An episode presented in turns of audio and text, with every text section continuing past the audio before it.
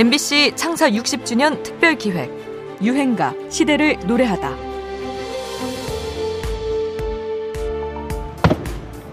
바리케이드 안에서 폭발음과 함께 차량이 불탔습니다. 시위대가 도로로 화염병을 던집니다. 홍콩 정부도 강경 대응 방침을 밝히면서 사태가 더 격화되고 있습니다. 홍콩의 범민주 진영 인사 53명이 홍콩 국가보안법 위반 혐의로 체포됐습니다. 최근 몇 년 동안 홍콩에서 들려오는 소식은 주로 격렬한 시위, 뭐 폭력적인 진압 과정 같은 것들이죠. 이곳이 역사적으로 참 복잡한 배경을 가진 도시였다는 걸 새삼 실감하게 되는데요. 사실 홍콩은 우리에게 비교적 친근한 도시에 속하죠. 1980년대, 90년대에는 홍콩 영화가 선풍적인 인기를 끌기도 했었고 또 그보다 좀 더 오래전으로 거슬러 올라가 보더라도 홍콩은 우리에게 뭔가 이국적이고 동경을 불러일으키는 도시였습니다. 특히 너무나 유명한 이 노랫말.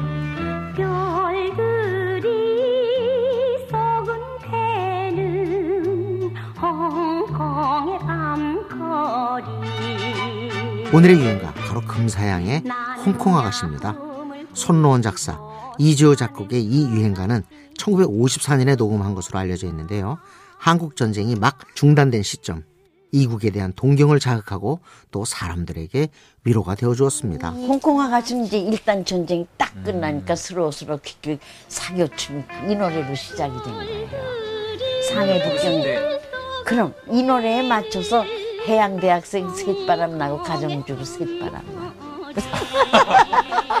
몇해 전 세상을 떠난 가수 금사양의 목소리입니다. 그는 한국 전쟁 당시 위문 공연을 다닌 공로를 인정받아서 국가 유공자로 선정되기도 했었죠. 1946년 방송국에 콩쿠르에 입상하며 가수 생활을 시작한 그는 특유의 맑고 간드러진 목소리로 음방울, 꾀꼬리, 심지어는 증류수 같은 목소리로 통했습니다. 요즘엔 대박 히트곡이 나오면 소속사에 빌딩 올려줬다. 뭐 그런 표현을 쓰기도 하는데요. 이 홍콩 아가씨는 레코드사의 당시 부의 상징이었던 벽돌집을 사게 해줬다는 소문이 돌 만큼 엄청난 히트를 기록했습니다.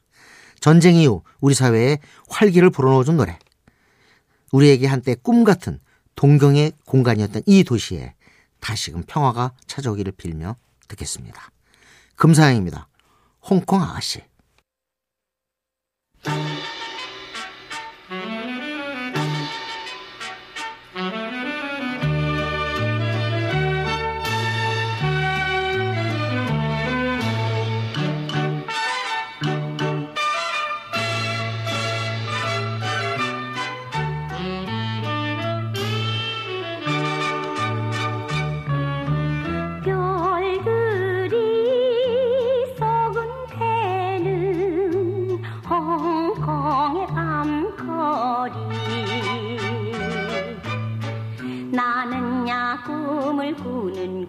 꽃 파는 아가씨 그 꽃만 사가시는 그리운 영란 꽃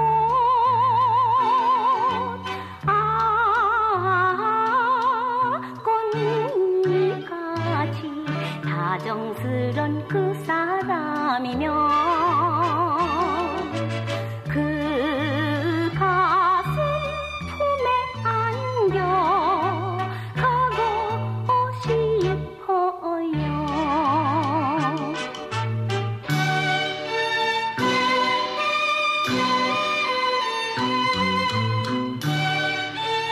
MBC 창사 60주년 특별기획 유행가 시대를 노래하다. 지금까지 음악평론가 임진모였습니다.